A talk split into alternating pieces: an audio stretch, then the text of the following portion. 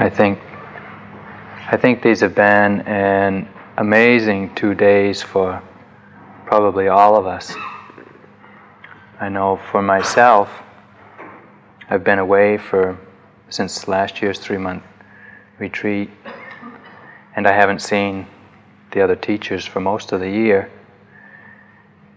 And we've been spending these two days organizing the retreat and deciding who's going to do what and which yogis we'll be seeing and who's giving talks, what we'll be teaching, and other essentials, and just connecting on a personal level how our life has been for the past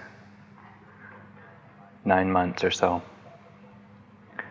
And in speaking with some of you, reconnecting with friends and people that I'm acquainted with, and seeing that you too have a lot of acquaintances and uh, friends that you reconnect with. And there's a tremendous amount of energy and enthusiasm and um, interest to be here.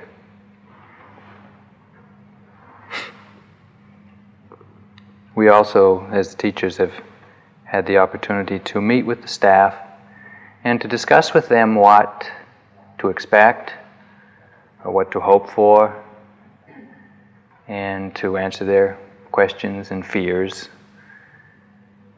and to reaffirm that we all are here for a common purpose. We have a common understanding the staff, the teachers, and you. That we value what goes on here. And we're all part of it.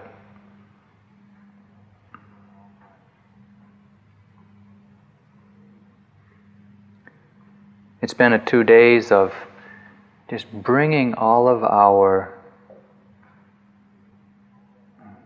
scattered energies and thoughts and uh, aspirations and inspirations to be here and to collect them and to share them and to harmonize ourselves with each other and what we're going to do here for the next three months. And it's really important to have had these two days to connect, to get that sense of sharing space, sharing time, sharing interest and energy.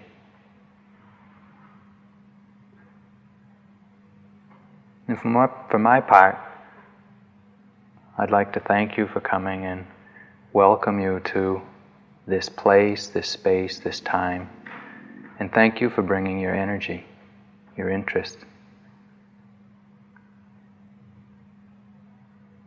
I think for all of us, we've had some anticipation of it, of being here, of this time, for months, if not for a year or more. And now we're here. We can begin. We can do what it is we have come here to do. But what we've done these two days, the socializing, the connecting, and getting here in body, spirit, mind, energy, is not all that we're going to do here. There's really a sense of greater purpose in our being here. And at the pace that some of you were walking into the hall tonight, I think there's an urgency to get on with it.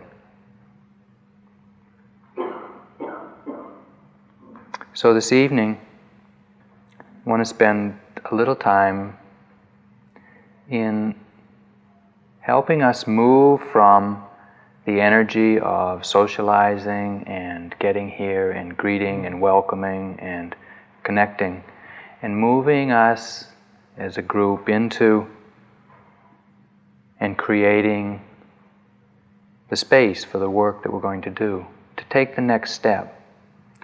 We've gotten here, we've secluded ourselves physically from our friends and families and jobs, and to take the next step to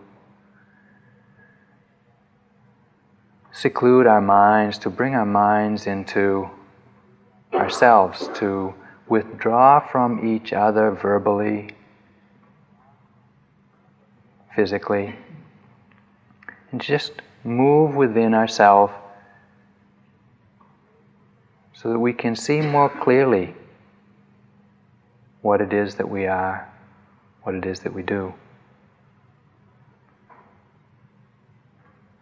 This time of retreat,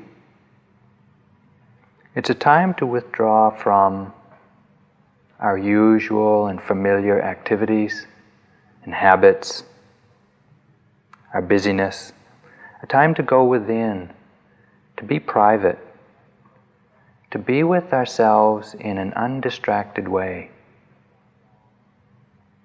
We have enough distractions within for sure, but to lessen the attachments to our external distractions.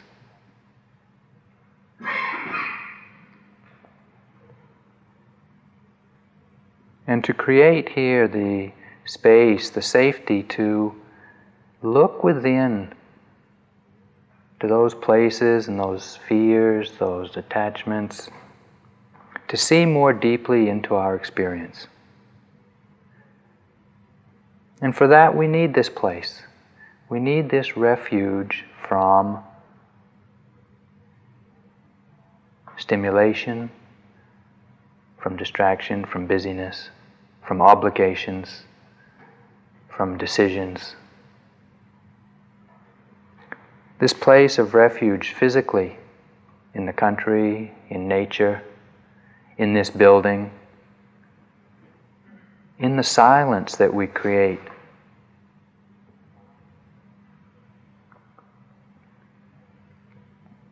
IMS is really a perfect place to do this work. And the staff which work here are committed to making the place and the space possible for us to do it. And not that they aren't doing it also, but they're here out of the willingness of their heart and their own interest in supporting you and others to awaken. We create this space, we create this refuge by the sincerity of our intention.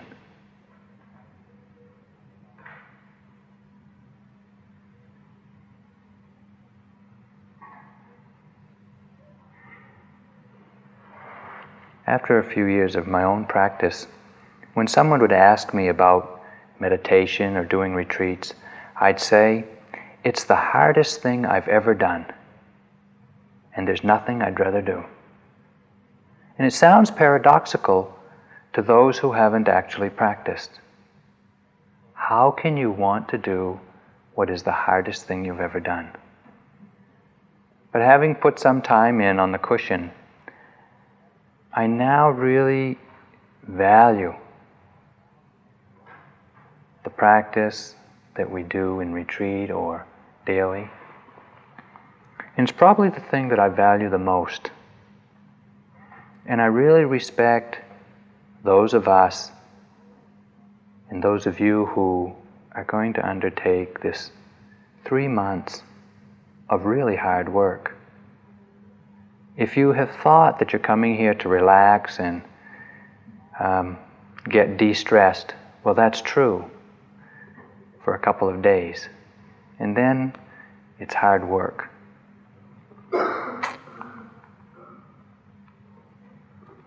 We create this space by the sincerity of our intention, the respect for the work that we're doing, and the dedication to the purpose that we're here. It surprises me when I lead retreats here and in other places in the country, in Australia. People come with all of their daily life baggage. And whether it's for a weekend or two weeks or a week or however long it is, once we open the retreat, set the schedule, people actually do it. They sit, they walk, they're in silence, they keep to themselves, it is so inspiring and so moving to me. And it surprises me every time. I have a habit of thinking that the retreat is going to disintegrate into a social convention of some sort, and that people are just going to find it too difficult or not be interested. And it never happens that way. People really surprise me with the sincerity of their effort and their diligence in pursuing knowledge, self knowledge.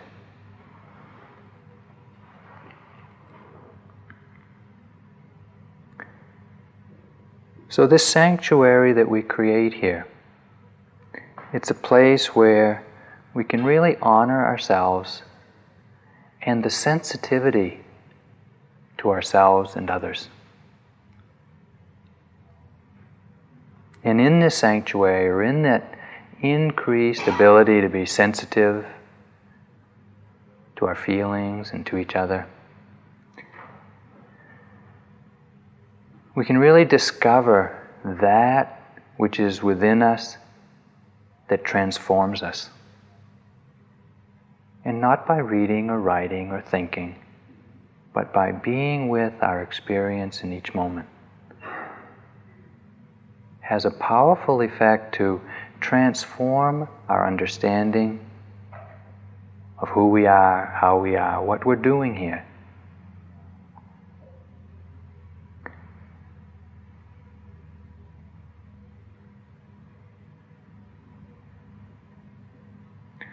The practice that we do here, cultivating mindfulness or awareness of our experience, to free our mind from tendencies and habits that lead to unhappiness.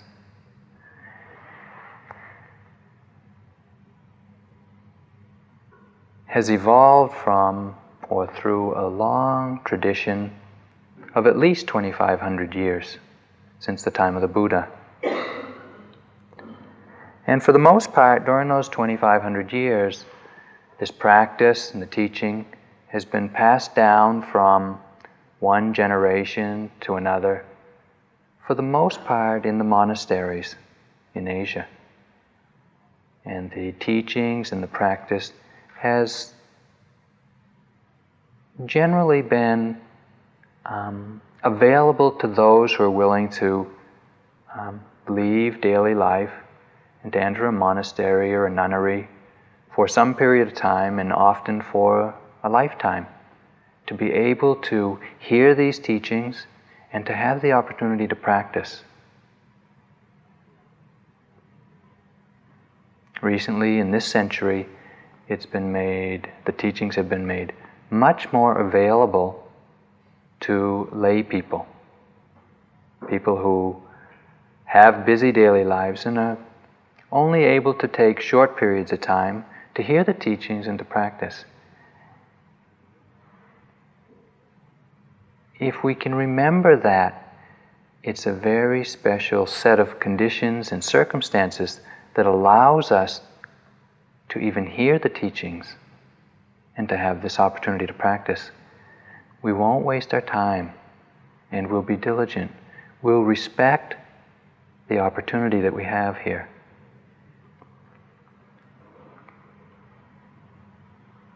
Over the 2,500 years, thousands, tens of thousands, millions of people, human beings, have done this practice.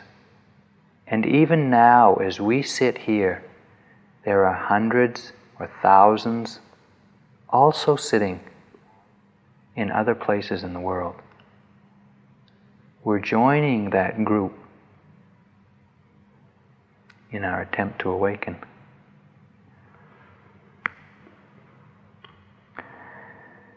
This is tradition taught by, or practice initially taught by the Buddha, who, as a human being himself, practiced like this to awaken his own mind to the full range of human experience, to develop his knowledge, his understanding, to liberate his mind. And we might ask ourselves, why am I here? What is it that has brought me here? And each of us has our own answer, from the frivolous to the profound, from the clear or unclear conditions of our life, something has brought us here. It's important to ask the question, it's not so important to answer it.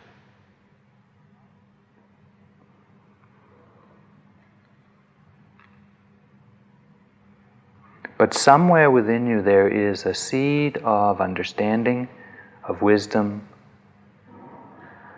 a sense of the potential freeing of the mind, which has called you here in some form. And the practice that we do here cultivates and nourishes that seed of wisdom, that seed of understanding.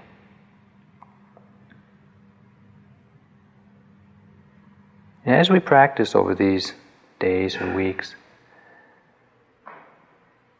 we're going to discover, we're going to open to a greater range of physical and mental experience than we may be familiar with. And it's not easy to open, nor is it easy to accept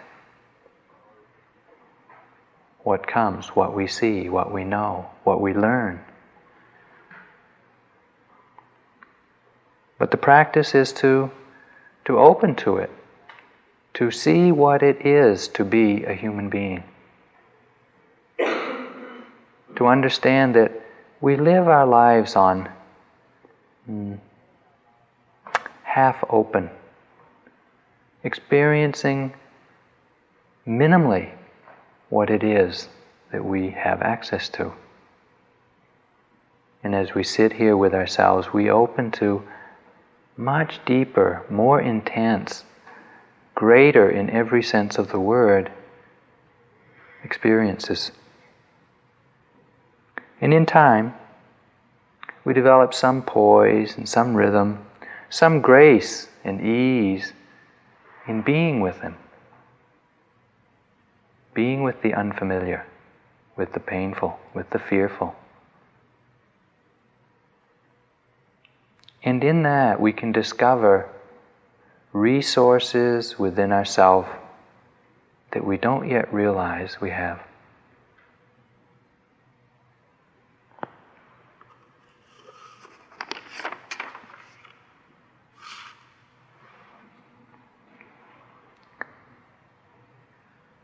If we reflect on the path of the Buddha, which we'll probably talk about more as the retreat goes on,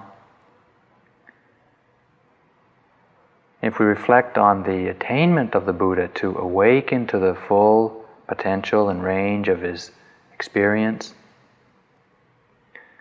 and if we understand that we too have that potential, we as human beings, just like the Buddha, have the potential to awaken, to experience all of life to know it clearly. We can take refuge in the Buddha as a guide, as a teacher. We can take refuge in our own potential to awaken. We're not awake yet completely, maybe a little bit. And so, of course, we're going to have difficulty, we're going to have darkness, we're going to have mm, some lack of understanding, fear, whatever it is. Can't take much refuge in that, but we can take refuge in our understanding that this is the path of awakening. We have the potential, taking refuge in the potential to awaken. After the Buddha's own awakening, he taught what it was he had discovered he didn't create the Dhamma, he discovered it. And the discovery is of the way things are, the truth.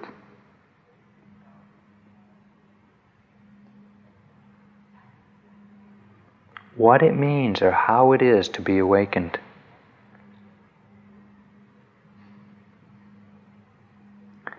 And for us, the truth or the way things are is our experience in each and every moment.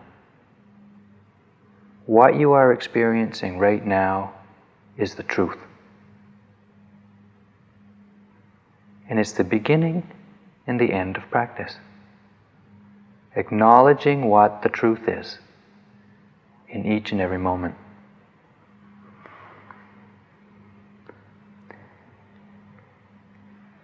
This acknowledging of our personal experience is the heart of practice. Another tradition says that the truth will set you free from confusion, delusion, those things which lead to unhappiness.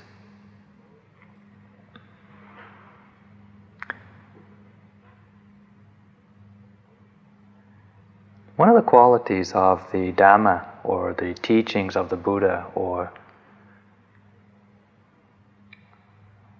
quality of the way things are is that it can be acknowledged, it can be seen. And the Buddha invites us to see for ourselves. One of the words to uh, describe the Dhamma is ehipassiko. It means to come and see for yourself, to discover for yourself what the truth is. Not to necessarily believe what we up here say but to see within yourself. We who sit facing in the opposite direction, we're not judges or juries or gurus or gods of any sort. Maybe we've had a little more experience and can share some of it with you to help you on the way. If, however, you disagree with anything we say, that's okay. If it's unclear what we say, please ask for clarification. And if we say anything that offends you, please let us know. In this inquiry into your own experience, into your own mind,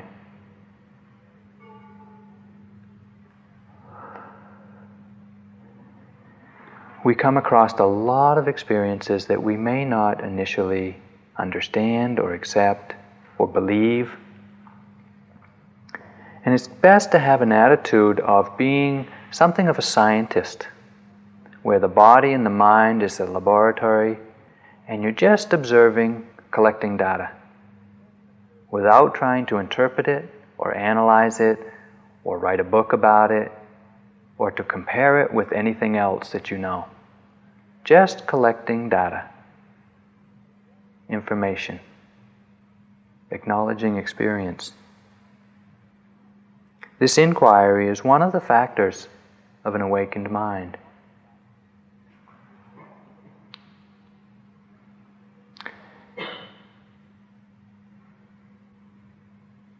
This truth of our personal experience, acknowledging what we experience in our mind and the body is a place that we can take refuge. It's a place where we can feel safe, protected, and knowing. We don't have to struggle for any particular experience or any understanding. We don't have to perform anything. We don't have to make anything happen. Merely to acknowledge the truth. Take refuge in this experience right now.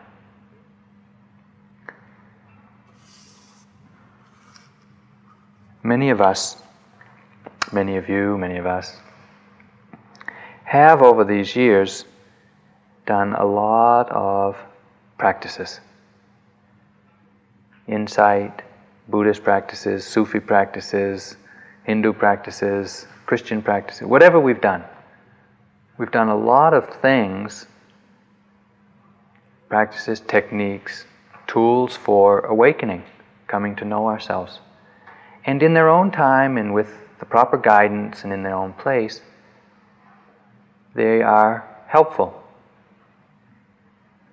But for the period of time that you're here, whether it's a week or three months, please uh, practice as we instruct or teach here and in our interviews so that you can see for yourself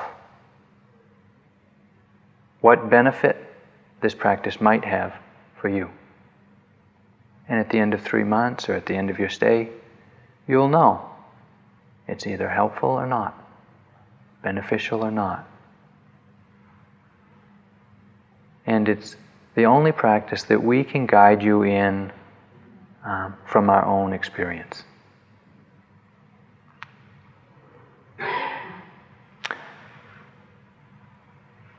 It's taking refuge in our potential to awaken and the historical Buddha, taking refuge in the truth, the way things are, our personal experience in each moment, and taking refuge in the Sangha or the community of people who practice. And we are a community here staff, teachers, and yourself. We're all here for the same reason, for the same purpose. We can take refuge in that. The teachers will be doing things different than you, the staff will be doing things different from both of us. And some yogis, some of you will be doing things different from each other. But underneath it all is an agreement that we have a like mindedness. And we can take refuge in that when our own practice, our own mind is shaky, confused, insecure, frightened, whatever it is. Look around and know that we're all here doing the same thing.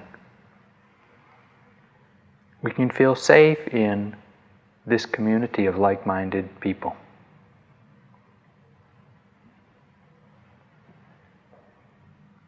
we can feel confident that we're being supported by like minded people.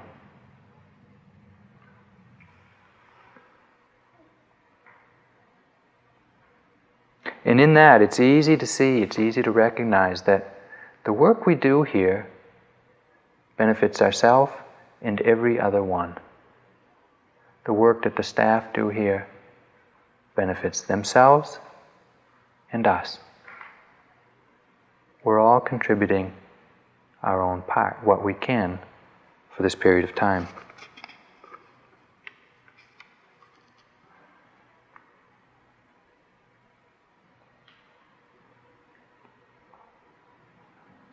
When I was in Burma, some years ago now, there were periods of time in my practice when it would get really difficult, and I really didn't want to be there and it was really horrible mind and body conditions. But when September rolled around each year, I would know that for three months there were going to be a hundred people sitting in Barre doing the same thing I was doing. And it was enough support, enough knowledge, just knowing that, to inspire me or to support me or to carry me through a low energy or a lowly inspired period of time. And there are still a lot of people in Burma, Westerners in Burma, that who, who know that today or yesterday, a hundred people are starting a three month retreat. And that's a powerful fact very supportive of people practicing. And you can take support or feel supported by people in Burma practicing, or people in Thailand or Sri Lanka or Tibet or wherever it is.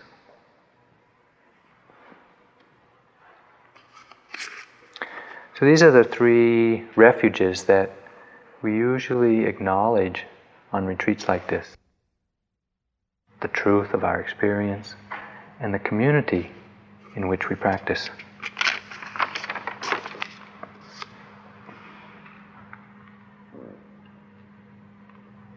I mentioned that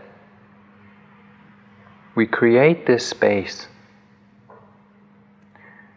by the sincerity of our intention and the dedication of our energy and effort to the practice. We're also supported in creating this space by the format of this retreat. And I just want to mention and go over a couple of points.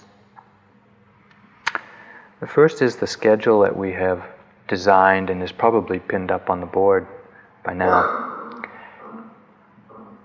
The schedule you see for tomorrow is the daily schedule for the rest of the retreat. Wake up at 5 o'clock, sitting from 5:30 to 6:30, breakfast followed by alternate periods of sitting and walking throughout the day. Talks in the evenings, interviews will be scheduled starting Sunday, I think.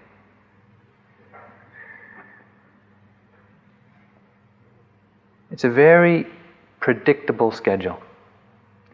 It's designed that way so that you don't really have to make any decisions of what to do. When the bell rings, you stop doing what you're doing and start doing the other one. If you're sitting, you start walking. If you're walking, you start sitting. What could be easier? But as the retreat goes on, you'll discover that you find your own rhythm for sitting and walking, and that's all right. But initially, there'll be some days of just following the schedule. Not having to make decisions contributes immensely to settling down, settling in, and concentrating the mind. As a monk, when I was a monk for five years, as a monk, you just don't have to make decisions for the most part. What to eat, when to eat, what to wear, where to go, what to say, who to speak with. Everything is decided for you. All you have to do is pay attention. I didn't realize at the time how conducive that is to concentrating the mind. Unbelievable focus of mind from not having to consider alternate behavior, alternate courses of action. And then when I disrobed and had to start making decisions again, it was tremendously difficult and fragmenting and unconcentrating. So take the opportunity here to not make decisions, to let the decisions be made when to eat, when to walk, when to sit. If the schedule supports you, do it. When you find your own rhythm, follow that.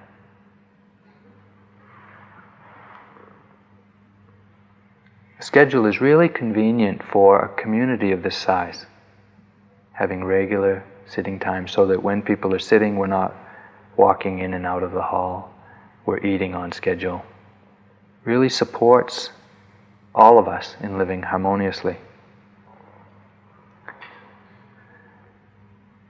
And now, beginning now, the rest of the retreat will be in silence.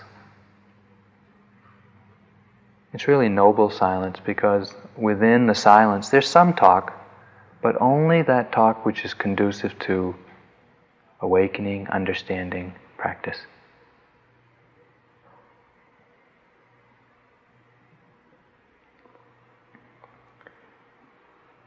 And within that, we'd suggest that you not read or write, nor even commu- not to communicate with each other in any way, whether it's by touch, by look, by gift giving, but to just stay within yourself in silence, in private, and discover what's really going on there without communicating it to or sharing it with others. There'll be plenty of time for that in the rest of your life. It's really a time to be alone with yourself and respect that in others.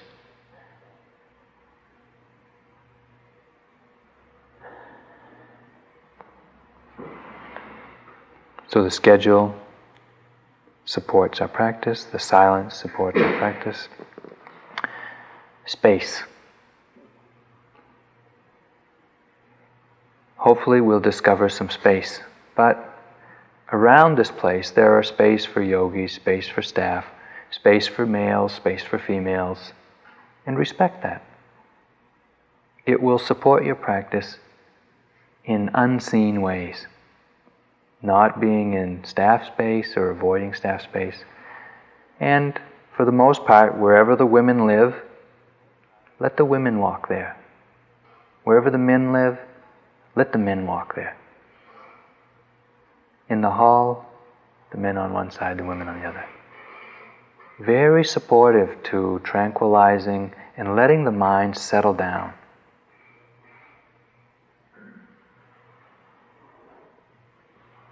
And it's helpful to slow down. We don't have anywhere to go for three months. Take a break, unplug.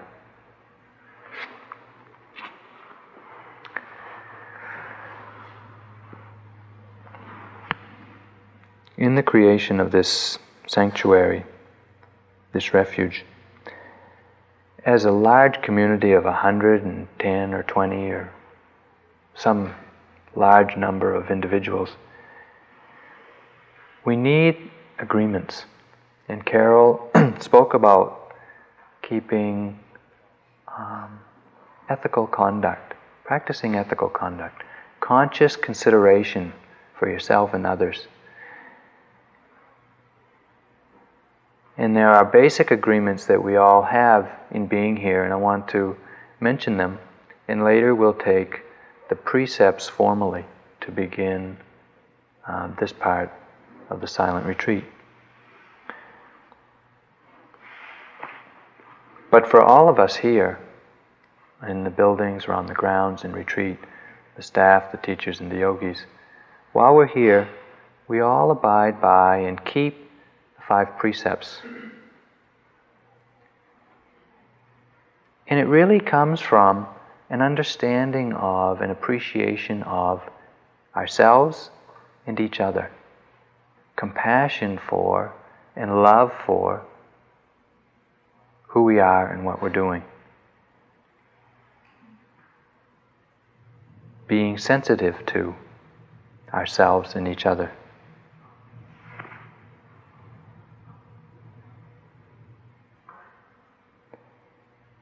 And our agreements are not to kill any beings that we share this space with.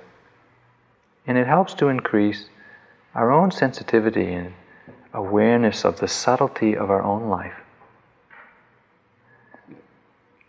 To not take what isn't offered, to not misappropriate property, to not use more than we need, to refrain from uh, expressing our sexual energy, to refrain from sexual contact with others, to speak the truth. And in a, a commitment to the truth is essential for this practice. So that when you speak, whether it's to the staff about something or to us in reporting, to be as clear and as simple and as truthful as possible is essential for your own steadiness of mind. And to not use intoxicants, the fifth precept. To not use any drugs or alcohol that cloud the mind other than necessary medication, whatever that is. Some of you have talked to me and others about undertaking eight precepts. And in retreats like this, some people wish to. And uh, tonight also you can take eight precepts if you wish. The eight precepts, the, the additional three, are not eating solid food after the noon meal, uh, to abstain from singing, dancing, uh, entertainments, and adorning yourself with uh, flowers and perfumes and things, and to abstain from uh, using uh, luxurious seats uh, in beds. For the most part, these are not so difficult, except in not eating solid food afternoon. And you might reflect on whether that would um, be a useful thing for you to undertake. Um, some people find that um, not eating something afternoon is really difficult. It really uh, depletes their body or agitates their body in some ways that's not particularly useful for steadiness or clarity of mind. Fine. There's no expectation that anyone should take eight precepts. On the other hand, if at some point you feel that uh, it would be really beneficial in some way, or support your practice, or encourage your practice, and you want to take eight precepts and stop eating afternoon, uh, that's fine. Then you can take the eight, the additional three precepts for a period of time, whether it's a week or a month or for the rest of the retreat, whenever you wish to begin.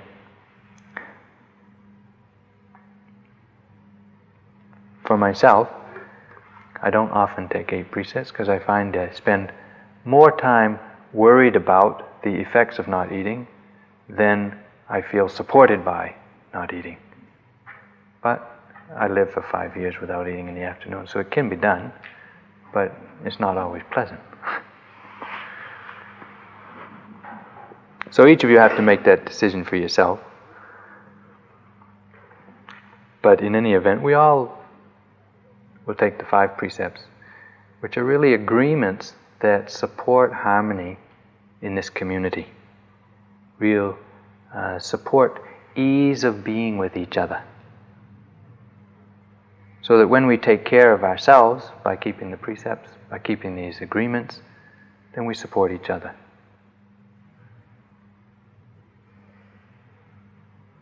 And you'll discover, as Carol mentioned last night, that as you work with these training rules, these agreements, can really uh, contribute substantially to the steadiness and the clarity and the concentration of your own mind.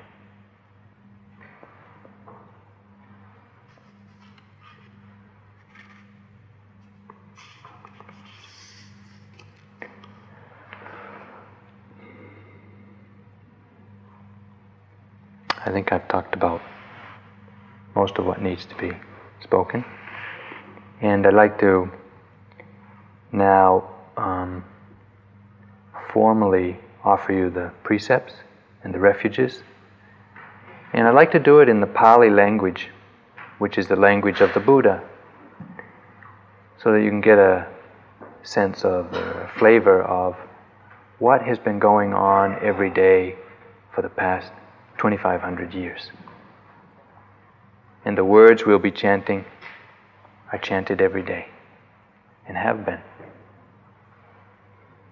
for a couple of centuries. And so, in that, you can feel the connection with millions of like minded beings. And when I was in Burma, I was in a monastery, I was in a meditation center where at times there would be three, four, or five thousand people meditating in two, three, four, or five different meditation halls, huge meditation halls holding up to a thousand or more people each. And every morning, in the first sitting of the day, they would recite these precepts and the refuges, and the last thing each evening, they would recite them. And it's a profound and powerfully inspiring experience to stand in the middle of the meditation center and hear four or five thousand people really devoted energetically and very sincerely taking refuge in the Buddha, the Dhamma, and the Sangha, and undertaking these training rules to support their awakening of mind. And I hope that this uh, brief and minimal experience or ritual that we do here will support your own practice.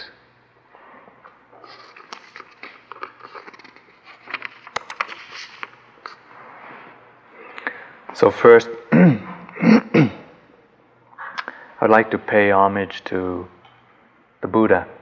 And what we'll be chanting is paying homage to the Blessed One, the Perfected One, the Fully Enlightened One. And we'll do that three times.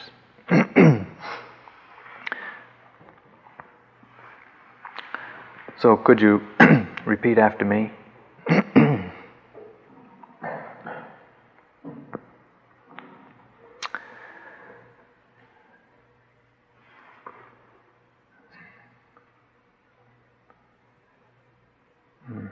Do you know these?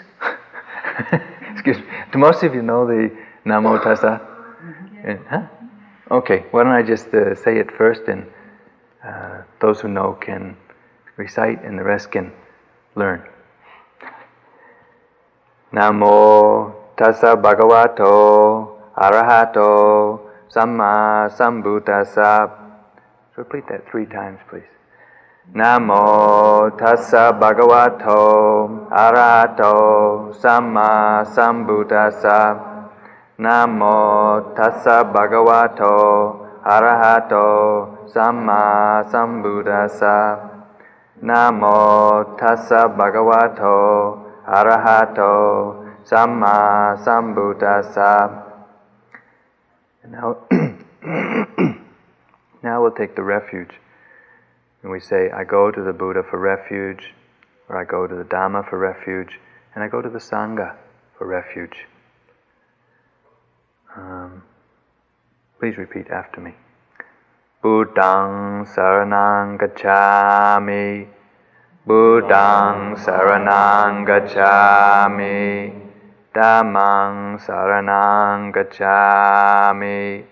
Dhammang saranang gacchami Sanghang saranang gacchami Sanghang saranang gacchami Dutiyampi Buddhang saranang gacchami Dutiyampi Buddhang saranang gacchami Dutiyampi Dhammang saranang gacchami Dutiyampi Dhammang saranang gacchami Dutiyampi Sanghang saranang gacchami Dutiyampi Sanghang saranang gacchami Tatiyampi Buddhang saranang gacchami.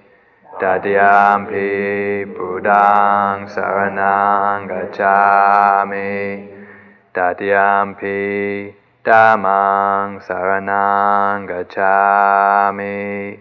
Tatiyampi Dhammang saranang gacchami. Tatiyampi Sanghang saranang gacchami Tatiyampi Sanghang saranang gacchami And now we'll recite the precepts. And the first one is to undertake, or I undertake, to keep the training rule of abstaining from killing. So please repeat after me. Panati pata, panati pata, veramani, sika badang, samadhyami. And the second, I undertake to keep the training rule of abstaining from stealing. Atina dana, Atina dana, Vairamani, Sikabadang, Samadhyami, Samadhyami. The third, I undertake to keep the precept or training rule of abstaining from sexual relations. Apramacharya, Apramacharya, Vairamani, Sikabadang, Samadhyami. The fourth, I undertake to keep the precept of abstaining from wrong speech. Musawada, Musawada, Vairamani, Sikabadang, Samadhyami. The fifth, I undertake to keep the precept or training rule of abstaining from intoxicants. Sura Meriyam, Sura Meriyam. Maja Pamadatana, Maja Pamadatana, Vairamani, Sikabadang, Sikabadang, Samadhyami, Samadhyami. Are there anyone here who would like to take the next three precepts? Would like to take eight precepts? Okay? Uh, please repeat after me. Uh, the sixth is I undertake to keep the precept of abstaining from eating after the noon meal. Vikala bojana, vikala bojana, Vairamani, Vairamani, Sikabadang, Sikabadang, Samadhyami, Samadhyami.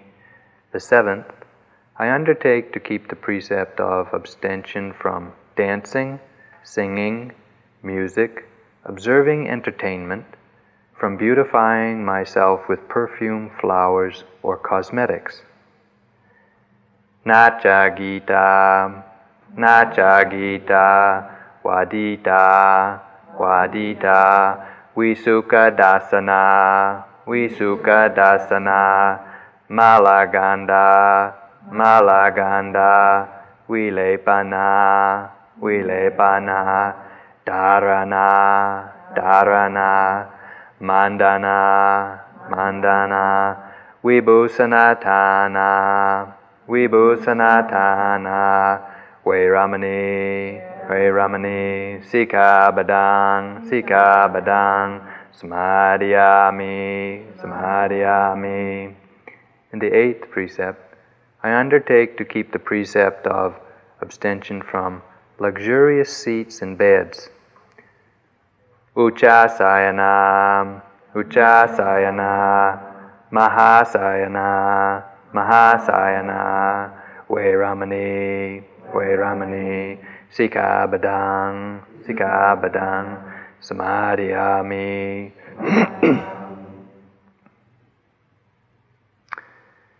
Keeping precepts or practicing sila like this conduces to and supports our endeavor to free the mind and to come to profound understanding. And at the end of the precepts, we usually make the request May my conduct conduce to the attainment of the highest fruits of liberation. So please repeat after me. Idame silang, idame silang, magapalanyanasa, magapalanyanasa, pachayo, pachayo, hotu, hotu.